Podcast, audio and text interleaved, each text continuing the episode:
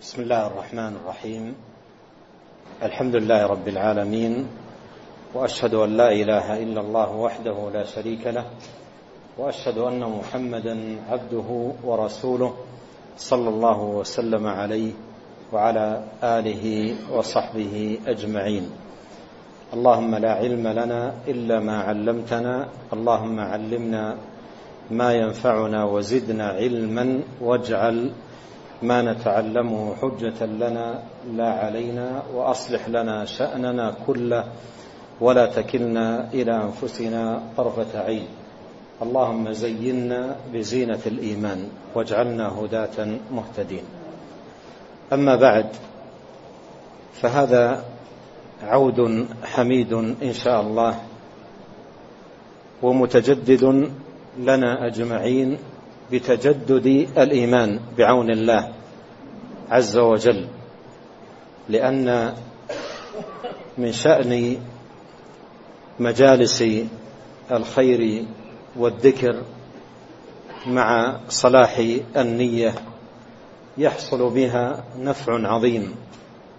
ومن ذلكم تجدد الإيمان في قلب عبد الله المؤمن. ولهذا جاء في الحديث قد سبق الإشارة إليه عن نبينا صلى الله عليه وسلم أنه قال إن الإيمان ليخلق في جوف أحدكم كما يخلق الثوب. فاسألوا الله أن يجدد الإيمان في قلوبكم. ولهذا يعتبر تجديد الإيمان في القلب مطلب عظيم جدا. ينبغي على المؤمن أن تعظم عنايته به وأن يحرص على على موجبات تجدد الإيمان وأسبابه. وأعظم ما يكون في هذا الباب مجالس الخير مجالس العلم مجالس الذكر التي يذكر فيها بالله عز وجل تتلى آياته وتقرأ أحاديث رسوله عليه الصلاة والسلام ويكون فيها الوعظ والتذكير والبيان والنصح مما يصلح مما يحصل به بإذن الله سبحانه وتعالى إقامة القلب على الطاعة طاعة الله سبحانه وتعالى.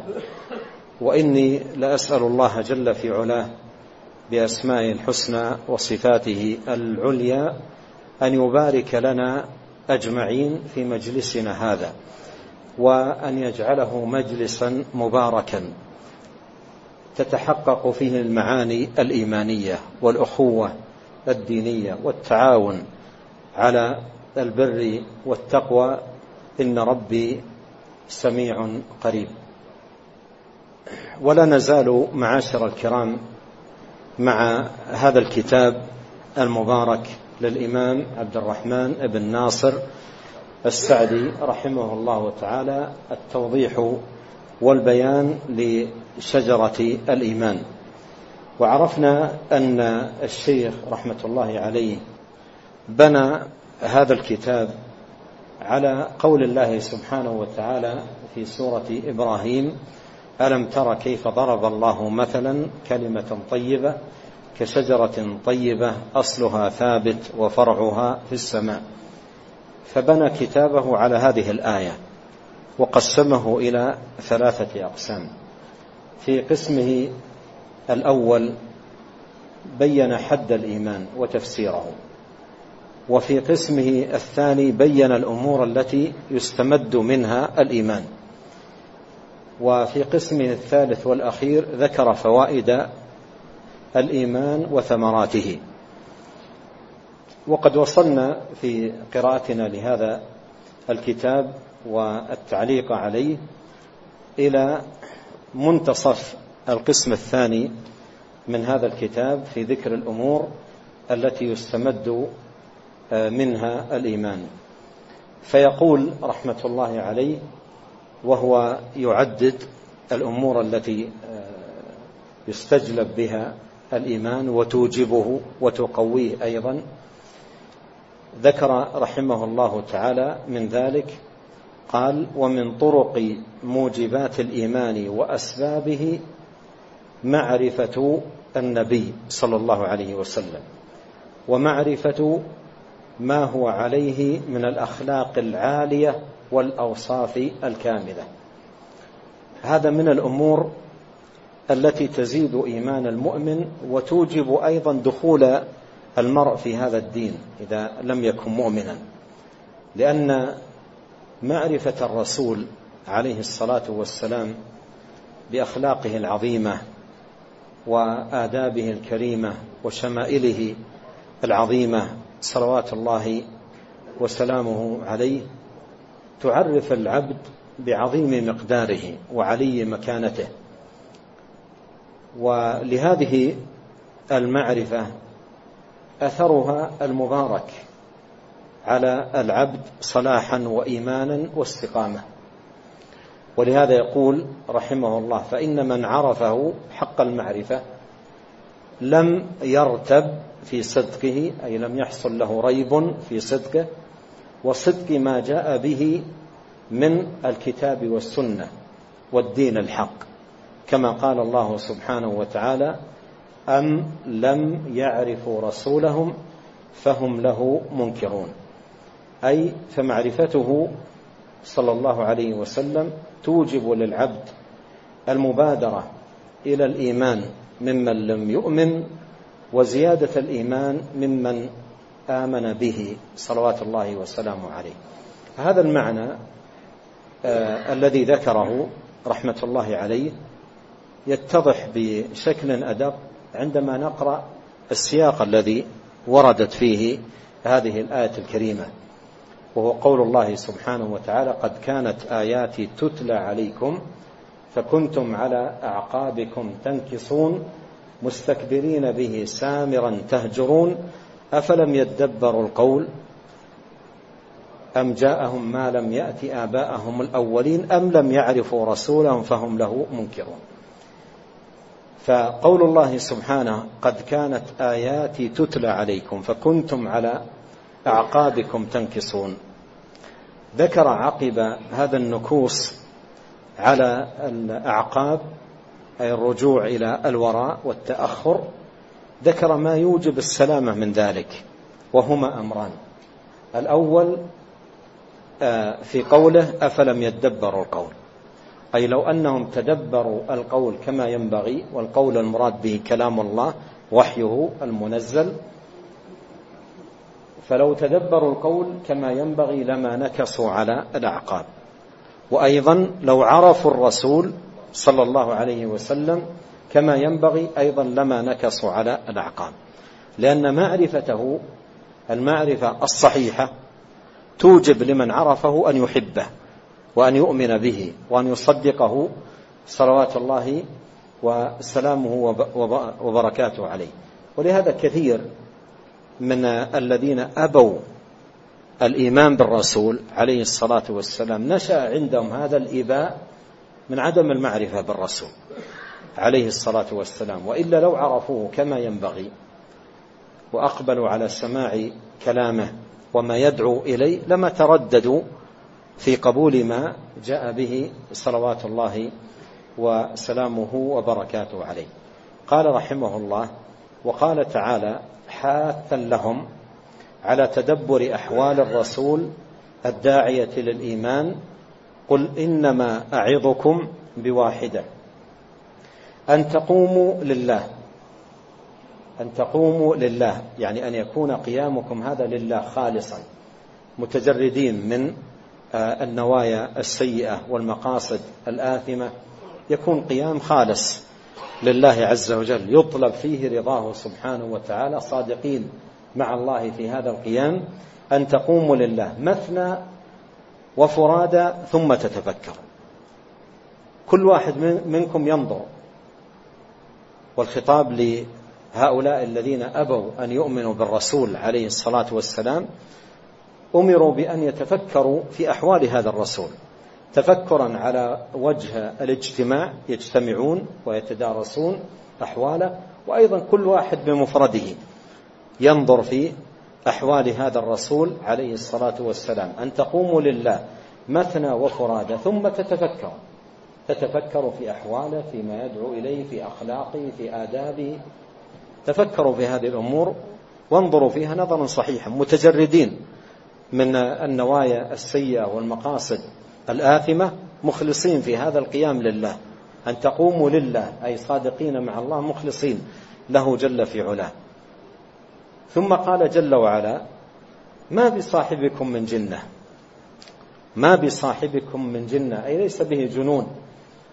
وهذه الكلمة الجنون كانت تروج في مكة بشكل كبير جدا وواسع في أنديتهم ومجالسهم وشوارعهم وفي بيوتهم تتكرر هذه الكلمة محمد مجنون. حتى إنه آه، إذا دخل الغريب إلى مكة حرصوا في شوارع مكة وأسواقها أن يسمعوا الغريب هذه الكلمة. كل ذلك صد كل ذلك صد عن قبول ما جاء به صلوات الله وسلامه عليه. ويأتي في هذا الباب القصة العجيبة التي خرجها الإمام مسلم رحمه الله تعالى في كتابه الصحيح. قصة ضماد الأزدي رضي الله عنه وقد كان سيدا في قومه. دخل مكة ولم يكن وقتها مسلما. فسمعهم يتحدثون في الطرق وفي الشوارع وفي يقولون محمد مجنون. محمد مجنون.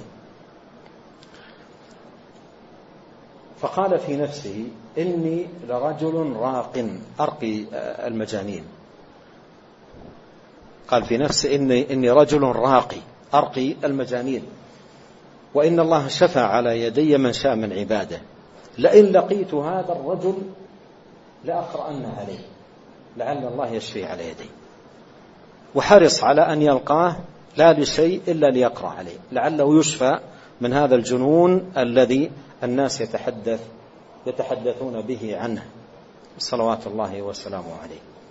فحرص على أن يلقاه. وفعلا التقى بالنبي عليه الصلاة والسلام. فماذا قال له؟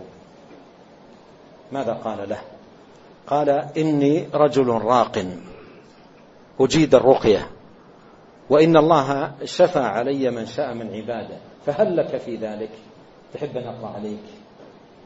لعل الله يشفيك. هل لك في ذلك؟ ترغب في ذلك. يقول للنبي عليه الصلاة والسلام. الآن أريد حقيقة نتصور بشكل كبير هذا الموقف. شخص معافى ما به شيء ويأتيه آخر إلى محله ويقول سمعت أن بك جنون وأنا أحسن الرقية تحب أن أرقيك. كيف يكون الموقف؟ هل يحتمل؟ هل يطيق أن يسمع؟ أو أن عقوبة من يقول مثل هذا الكلام الزجر والطرد وربما الضرب. كلام لا يحتمل أبدا. فماذا قال النبي عليه الصلاة والسلام؟ والحديث في صحيح مسلم. قال لما عرف أنه انتهى من كلامه ومن بيانه قال عليه الصلاة والسلام إن الحمد لله نحمده ونستعينه ونستغفره ونتوب إليه ونعوذ بالله من شرور أنفسنا وسيئات أعمالنا. من يهده الله فلا مضل له ومن يضلل فلا هادي له. وأشهد أن لا إله إلا الله وحده لا شريك له وأشهد أن محمدا عبده ورسوله. والرجل يسمع رجل عاقل يفهم. قال أعد علي كلامك هذا. أعد علي كلامك هذا. وهذا المعنى مر معنا في الآية قال ثم تتفكر. الرجل أخذ يتفكر يتأمل. ألغى الدعايات الآثمة المغرضة ألغاها. قال أعد علي كلامك هذا. وأخذ يتأمل في كلامه. فأعاده النبي عليه الصلاة والسلام. قال أنا سمعت كلام المجانين وسمعت كلام الشعراء وسمعت كلام السحرة ما هذا بكلامهم؟ وإن كلماتك كلماتك هذه بلغت قاموس البحر يعني بلغت مثل ما نعبر في تعبيرنا المعاصر الصميم العمق. أعطني يدك أبايعك على الإسلام. أعطني يدك أبايعك على الإسلام. وهو جاء إليه ليرقيه. قال أعطني يدك أبايعك عن, الإسلام. والنبي عليه الصلاة والسلام يعرف أنه سيدا في قومه. قال عنك وعن قومك قال عني وعن قومي. فكانت خطبة الحاجة نسمعها كثيرا. خطبة الحاجة نسمعها كثيرا في مقدمات الخطب والدروس سببا لإسلام ضماد الأزدي وقومه كلهم. فبايع النبي عليه الصلاة والسلام على الإسلام عنه وعن قومه.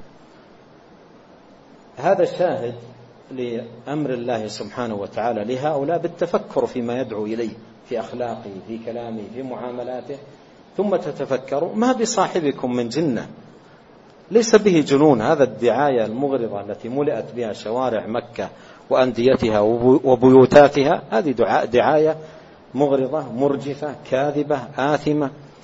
ولا تزال مثل هذه الدعايات الآثمة تستعمل في كل حين في الصد عن الحق. كما أنها أيضا كانت تستعمل آه، قديما في صد الناس عن دعوات الأنبياء عليهم صلوات الله وسلامه. قال ثم تتفكروا ما بصاحبكم من جنة. إن هو إلا نذير لكم بين يدي عذاب شديد. بعثه الله سبحانه وتعالى بالبشارة والنذارة. النذارة أي من سخط الله وعقابه والنار والبشارة برضا الله ورحمته ورضوانه والجنة. بهذا بعث وبهذا أيضا بعث جميع النبيين من قبله رسلا مبشرين ومنذرين. قال وأقسم تعالى بكمال هذا الرسول وعظمة أخلاقه وأنه أكمل مخلوق. أي عبادة وخلقا وديانة ونصحا. بقوله نون والقلم وما يسطرون ما أنت بنعمة ربك بمجنون. وإن لك لاجرا غير ممنون وإنك لعلى خلق عظيم. في هذا السياق المبارك أقسم رب العالمين جل في علاه على كمال خلق النبي عليه الصلاة والسلام وعلو آدابه.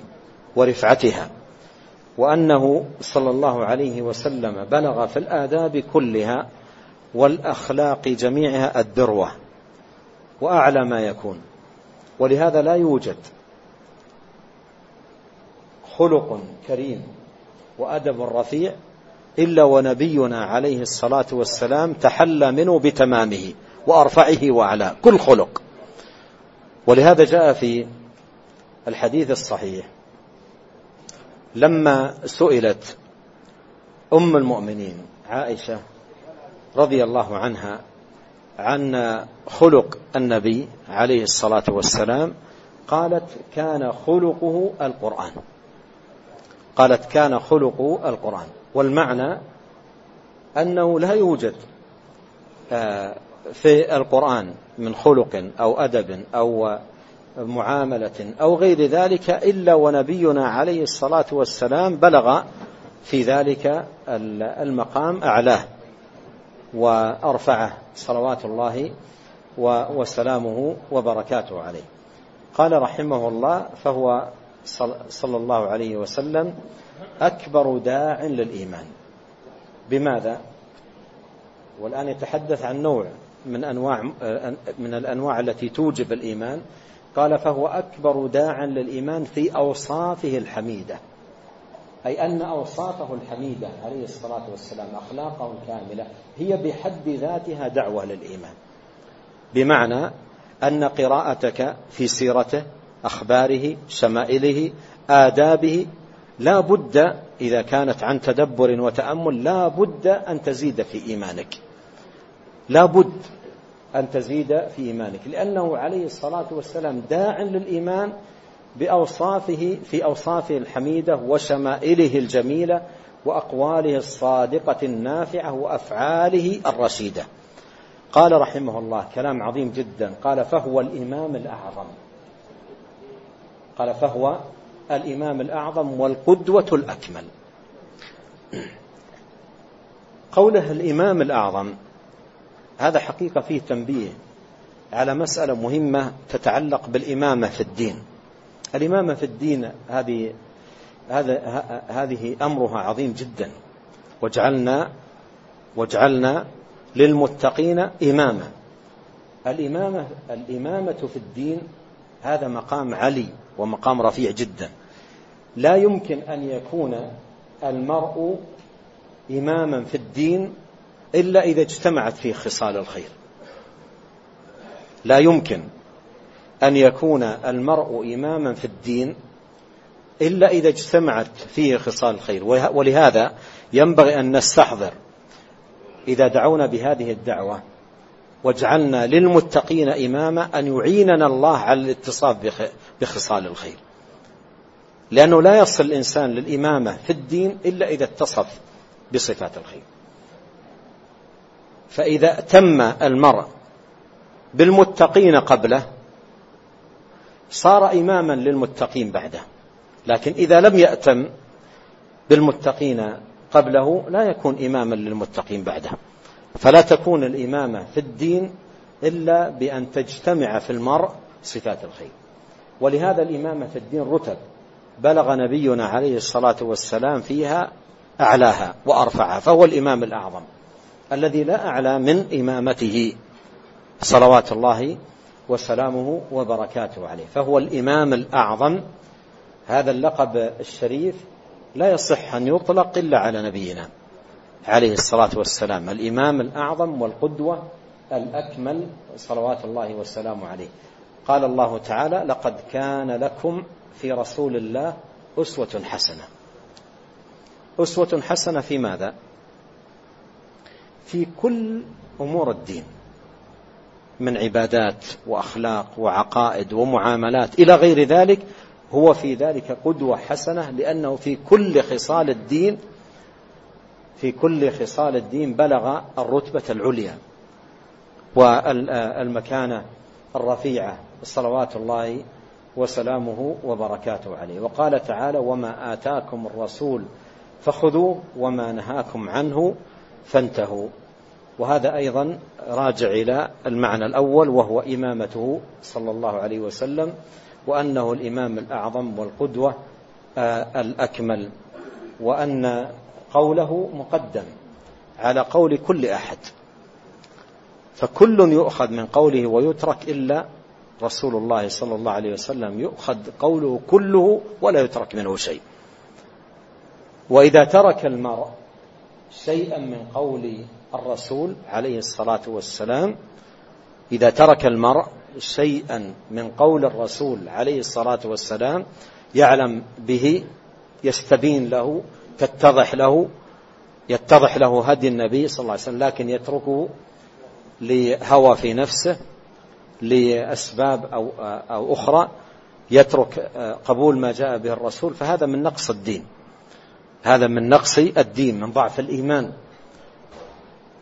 فالله يقول وما آتاكم الرسول فخذوه وما نهاكم عنه فانتهوا. أي بدون توقف وبدون تردد لأنه هو القدوة الأكمل. وما يراه لأنفسنا ما يراه لنا خير مما نراه لأنفسنا.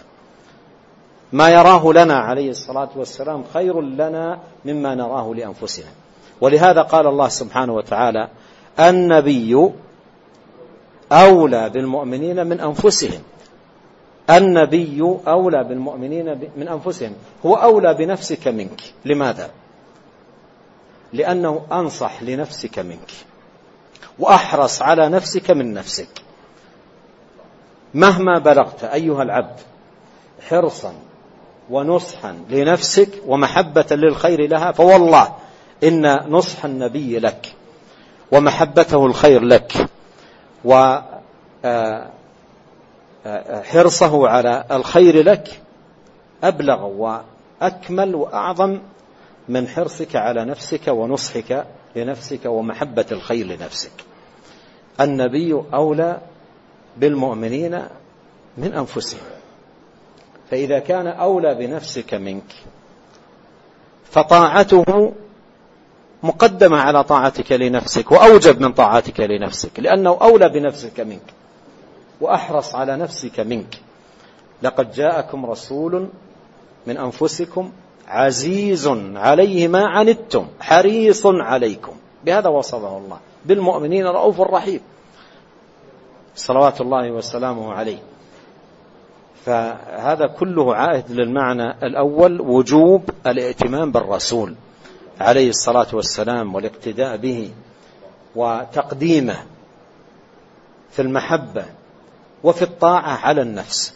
فتحبه محبة مقدمة على محبتك لنفسك وتطيعه طاعة مقدمة على طاعتك لنفسك لأنه أولى بنفسك منك صلوات الله وسلامه وبركاته عليه. قال وقد ذكر الله عن أولي الألباب الذين هم خواص الخلق. أولي الألباب أضيفوا إلى الألباب لكمال عقولهم وصلاحها واستقامتها وسلامتها من الأهواء والفساد. أنهم قالوا أي في دعائهم ربنا إننا سمعنا مناديا. من هو؟ قال وهو هذا الرسول الكريم. مناديا. إننا ربنا إننا سمعنا مناديا. المنادي هو الرسول. صلوات الله وسلامه عليه. ينادي للإيمان أي يدعو إليه. ينادي للإيمان بقوله وخلقه وعمله ودينه وجميع أحواله. فآمنا. أي إيمانا لا يداخله ريب. إيمانا لا يداخله ريب. هذا الإيمان الذي حصل لهؤلاء ما موجبه وسببه؟ في من خلال تأملنا للسياق نفسه. هو ما ذكر في قوله إننا ربنا إننا سمعنا مناديا. لكن الذي يعطل سمعه ويكتفي بالدعايات مثل ما تقدم الإشارة. يعطل سمعه يعطل فكره يعطل عقله ويكتفي بالدعايات المغرضة. هذا لا يمكن أن يصل إلى حق ولا يمكن أن يتبين له هدى. لكن الذي يسمع الذي يسمع هو الذي بإذن الله يهدى للحق. إن في ذلك لذكرى لمن كان له قلب أو ألقى السمع وهو شهيد. أذكر من القصص الجميلة سمعتها من صاحب القصة قديم سمعتها يقول جئت إلى هذه البلاد فحذرنا شيوخ حذرنا شيوخنا في بلدنا وهم من أصحاب الطرق والخرافات والضلالات حذرونا من سماع أي درس في في هذه البلاد حذرونا تماما. فيقول لما وصلت المسجد النبوي وإذا أحد الشيوخ يدرس فمررت مسرع حسب الوصية. ولا أحب أن يدخل إلى سمعي أي كلمة لأني إن سمعت كما بين لي خطر علي خطر. فمررت سريعا حتى لا أسمع ولا كلمة ولا يدخل سمعي ولا كلمة. يقول لما تجاوزت هذا المجلس والناس ملتفين وفي مسجد الرسول عليه الصلاة والسلام قلت لنفسي لماذا هذا الحذر؟ ولماذا ألغي سمعي هكذا في هذا المكان المبارك والناس في هذا الموطن يجتمعون ويستمعون وأمر هكذا وأغلق السمع إلا أرجع وأسمع وأنظر فيما يقول وإن كان ما يقوله حق قبلته وإن كان ما يقوله باطل رددته. لماذا ألغي السمع يقول فرجعت إلى إلى الشيخ وإذا بالكلام الذي يقول كله قال الله قال رسوله. كل ما تكلم بشيء قال قال الله. ثم إذا ذكر قال قال رسول الله صلى الله عليه وسلم آيات وأحاديث. ما جاء بشيء من عقله أو فكرة أو رأيه وإنما يذكر الحكم أو المسألة ثم يذكر دليلها. على خلاف ما كان يسمع من شيوخه. لأنه الذي يسمعه منهم لما يتحدثون عن أمور الدين يتكلمون عن تجارب يتكلمون عن قصص عن منامات بعيدين كل البعد عن كتاب والسنة. فسمع طرحا مختلف آيات وأحاديث كلام الله وكلام رسوله عليه الصلاة والسلام. يقول لي فأصبح ذلك المجلس مجلسي. ما تركته. ومن الله عليه بالحق وعرفه. لما أكرمه الله سبحانه وتعالى بالسماع. اطمأنت نفسه وسمع الحق. والحق إذا أعطى المرء نفسه فرصة لأن تسمعه إذا أعطى نفسه فرصة لتسمع الحق وتخلص من الأشياء التي تحول بينه وبين قبول الحق بإذن الله يهدى. ولهذا كان أكبر ما يتكئ عليه أعداء الدين أئمة الضلال دعاة الباطل الحيلولة بين الناس وبين السماع ويضعون أشياء وأشياء تحول بينهم وبين سماع الحق. ف ولهذا انظر إلى قول الكفار مثل ما ذكر الله عنه وقالوا لا تسمعوا لهذا القرآن. وقال لا تسمعوا لهذا القرآن والغوا فيه. نهوهم عن سماع القرآن. القرآن هو كتاب السعادة هو كتاب الهداية هو كتاب النور والضياء.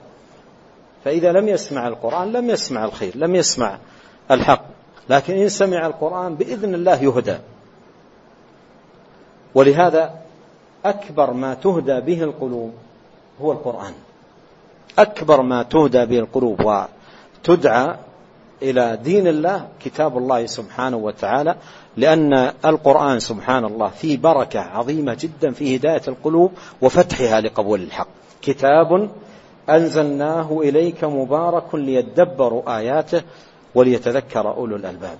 ولهذا الدعوة أصلا في حقيقتها إسماع للناس لهذا القرآن.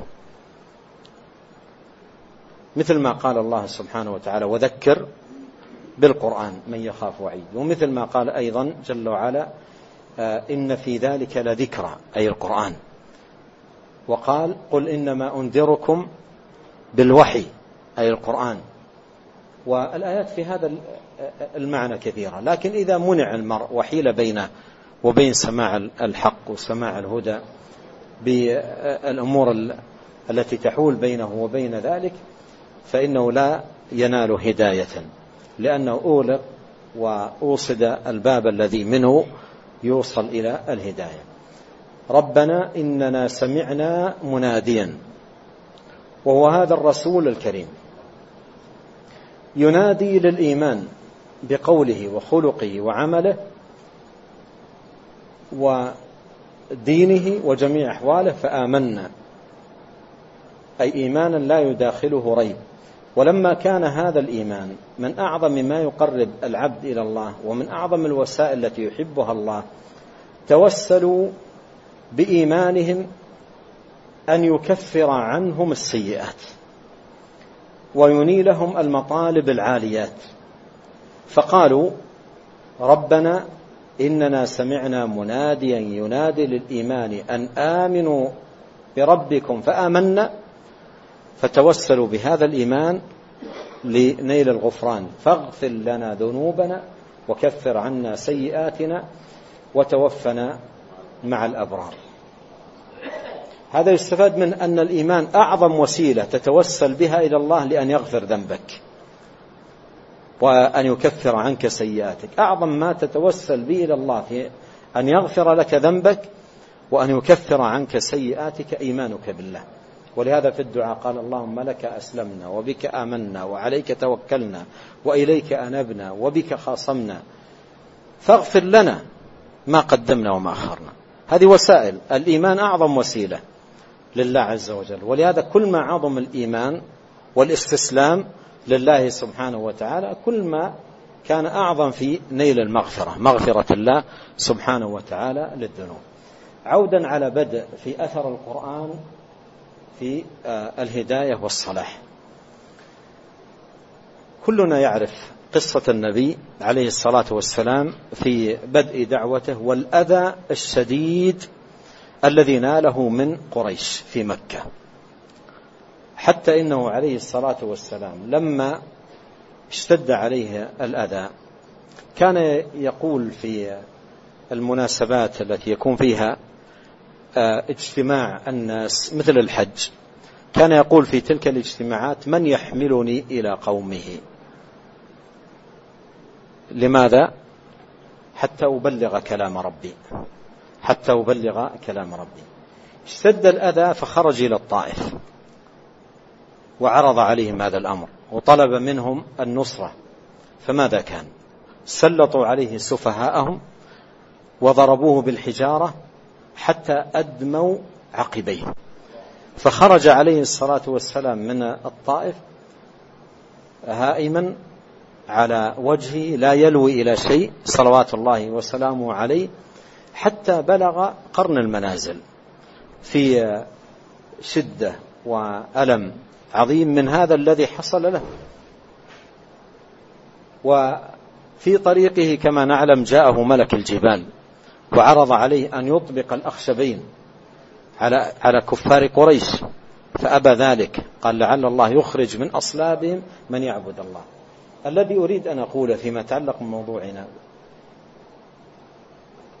صرف الله سبحانه وتعالى إليه في ذلك الوقت وهو آه، خارج من الطائف حتى بلغ قرن المنازل. في ذلك الوقت صرف إليه الله جل وعلا نفر من الجن.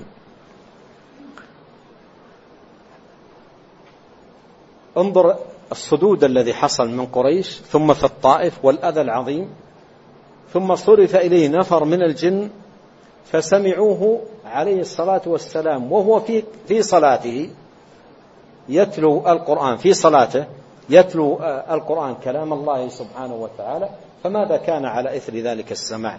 مع أنه عليه الصلاة والسلام كان قائما يصلي لله وما علم بهؤلاء الجن ولا علم بحضورهم مجلسه ولا علم بسماعهم لتلاوته ما كان يعلم بذلك ولا يعلم الغيب صلوات الله وسلامه عليه. حتى نزل عليه قول الله تعالى معلما له وإذ صرفنا إليك نفرا من الجن يستمعون القرآن. فلما حضروه قالوا أنصتوا. فلما قضي ولوا إلى قومهم منذرين. سبحان الله من سماع واحد في صلاة واحدة. سمعوا آيات الله سبحانه وتعالى تتلى. أحسنوا سماع القرآن.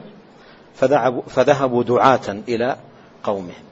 ومن يقرأ دعوتهم لقومهم في ألفاظهم التي ذكرها الله سبحانه وتعالى في أواخر سورة الأحزاب آه، في أواخر سورة الأحقاف آه، يدرك القوة العظيمة التي كانوا عليها في الدعوة إلى الله من سماع واحد لآيات القرآن تتلى في الصلاة. ولهذا ينبغي على العبد أن يحسن سماع القرآن. أن يحسن سماع القرآن التأمل في القرآن التأمل في هدايات القرآن لأن هذه هي الهداية الحقيقية وهذا هو الصلاح الحقيقي كما قال الله عز وجل أفلا يتدبرون القرآن أم على قلوب أقفالها؟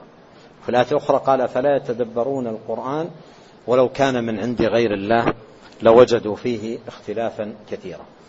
قال رحمه الله تعالى ولهذا كان الرجل المنصف الذي ليس له إرادة إلا اتباع الحق انظر هذا القيد الرجل الذي ليس له إرادة إلا اتباع الحق مجرد ما يراه ويسمع كلامه يبادر إلى الإيمان ولا يرتاب في رسالته. بل كثير منهم مجرد ما يرى وجهه الكريم يعرف أنه ليس بوجه كاذب. بل نقل في كتب السير أن بعض الأشخاص كان يأتي إلى النبي عليه الصلاة والسلام وليس على وجه الأرض أبغض إليه منه مما يسمع. فما أن يراه ويسمع كلامه إلا ويتحول من ساعته وليس على وجه الأرض أحب إليه منه صلوات الله وسلامه عليه. يقول الشيخ وقيل لبعضهم لما بادرت إلى الإيمان بمحمد ما الذي جعلك تسارع وتؤمن بمحمد عليه الصلاة والسلام؟ قبل أن تعرف رسالته يعني قبل أن تعرف تفاصيل الرسالة فقال ما أمر بشيء. فقال العقل ليته نهى عنه. ولا نهى عن شيء فقال العقل ليته أمر به. فاستدل هذا العاقل الموفق بحسن شريعته وموافقتها للعقول الصحيحة على رسالته فبادر إلى الإيمان. على رسالته يعني على صحة رسالته فبادر إلى الإيمان به. ولهذا استدل ملك, ملك الروم هرقل لما وصف له ما جاء به الرسول عليه الصلاة والسلام وما كان يأمر به وما ينهى عنه. والقصة في الصحيحين في حديث أبي سفيان لما وصل خطاب النبي عليه الصلاة والسلام لهرقل من محمد بن عبد الله آه، آه، إلى هرقل عظيم الروم أسلم تسلم. آه، لما بلغه هذا الخطاب سأل هل هناك من أحد في البلد من مكة فذكر له أبو سفيان فجيء به فأخذ يسأل عن أوصاف الرسول عليه الصلاة والسلام. فسأل أسئلة دقيقة جدا في أوصاف النبي عليه الصلاة والسلام. فخرج منها بأن أعلن صحة ما يدعو إليه. بل قال لو كنت لو كنت عنده لغسلت قدمي. هرقل يقوله وقال ليملكن ما تحت قدمي.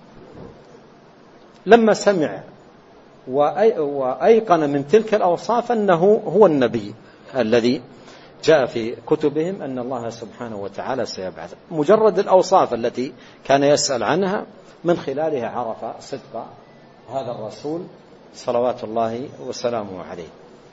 قال ولهذا استدل ملك الروم هرقل لما وصف له ما جاء به الرسول وما كان يأمر به وما ينهى عنه استدل بذلك أنه من أعظم الرسل واعترف بذلك اعترافا جليا ولكن منعته الرياسة وخشية زوال ملكه من اتباعه. كما منع كثيرا ممن اتضح له أنه رسول الله حقا وهذا من أكبر موانع الإيمان في حق أمثال هؤلاء.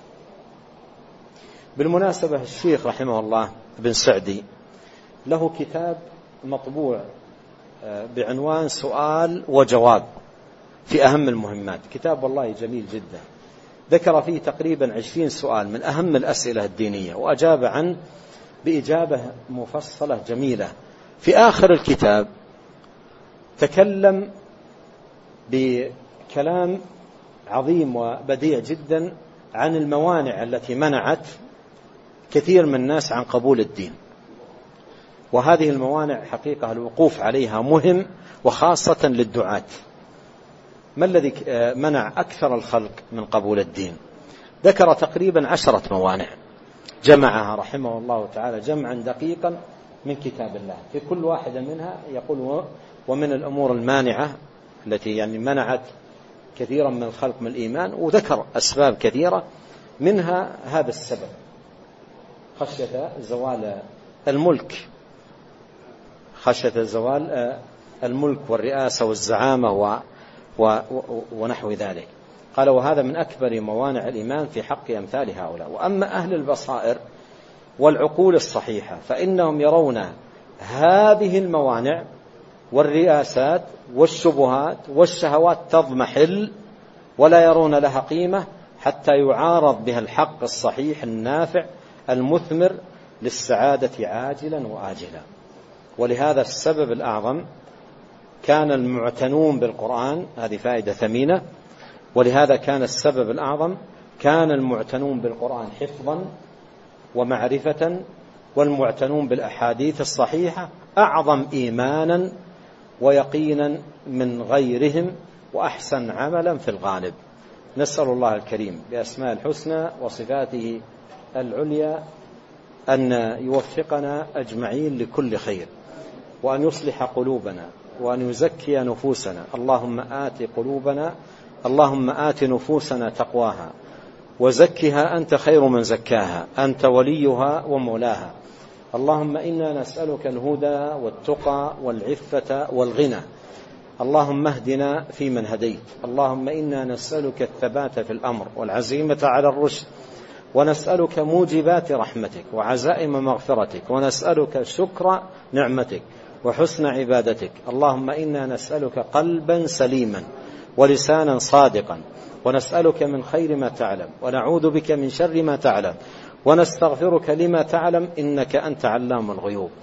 اللهم أعنا ولا تعن علينا وانصرنا ولا تنصر علينا وامكر لنا ولا تمكر علينا واهدنا ويسر الهدى لنا وانصرنا على من بغى علينا. اللهم اجعلنا لك ذاكرين لك شاكرين. إليك أواهين منيبين لك مخبتين لك مطيعين. اللهم تقبل توبتنا واغسل حوبتنا وثبت حجتنا واهد قلوبنا وسدد ألسنتنا واسلل سخيمة صدورنا. اللهم زينا بزينة الإيمان واجعلنا هداة مهتدين. اللهم أصلح لنا ديننا الذي هو عصمة أمرنا وأصلح لنا دنيانا التي فيها معاشنا. وأصلح لنا آخرتنا التي فيها معادنا واجعل الحياة زيادة لنا في كل خير والموت راحة لنا من كل شر. اللهم اغفر لنا ولوالدينا ووالديهم وذرياتهم وللمسلمين والمسلمات والمؤمنين والمؤمنات الأحياء منهم والأموات. اللهم آمنا في أوطاننا وأصلح أئمتنا وولاة أمورنا واجعل ولايتنا في من خافك واتقاك واتبع رضاك يا رب العالمين. اللهم اصرف عنا وعن المسلمين أينما كانوا الفتن ما ظهر منها وما بطن. اللهم إنا نعوذ بك من الفتن ما ظهر منها وما بطن. اللهم واجمع شمل المسلمين أجمعين على الحق على البر والتقوى. ومن العمل ما ترضى يا حي يا قيوم يا ذا الجلال والإكرام. اللهم اقسم لنا من خشيتك ما يحول بيننا وبين معاصيك ومن طاعتك ما تبلغنا به جنتك ومن اليقين ما تهون به علينا مصائب الدنيا. اللهم متعنا بأسماعنا وأبصارنا وقوتنا ما أحييتنا واجعله الوارث منا واجعل ثأرنا على من ظلمنا وانصرنا على من عادانا. ولا تجعل مصيبتنا في ديننا ولا تجعل الدنيا أكبر همنا ولا مبلغ علمنا ولا تسلط علينا من لا يرحمنا. سبحانك اللهم وبحمدك أشهد أن لا إله إلا أنت أستغفرك وأتوب إليك. اللهم صل وسلم على عبدك ورسولك نبينا محمد وآله وصحبه.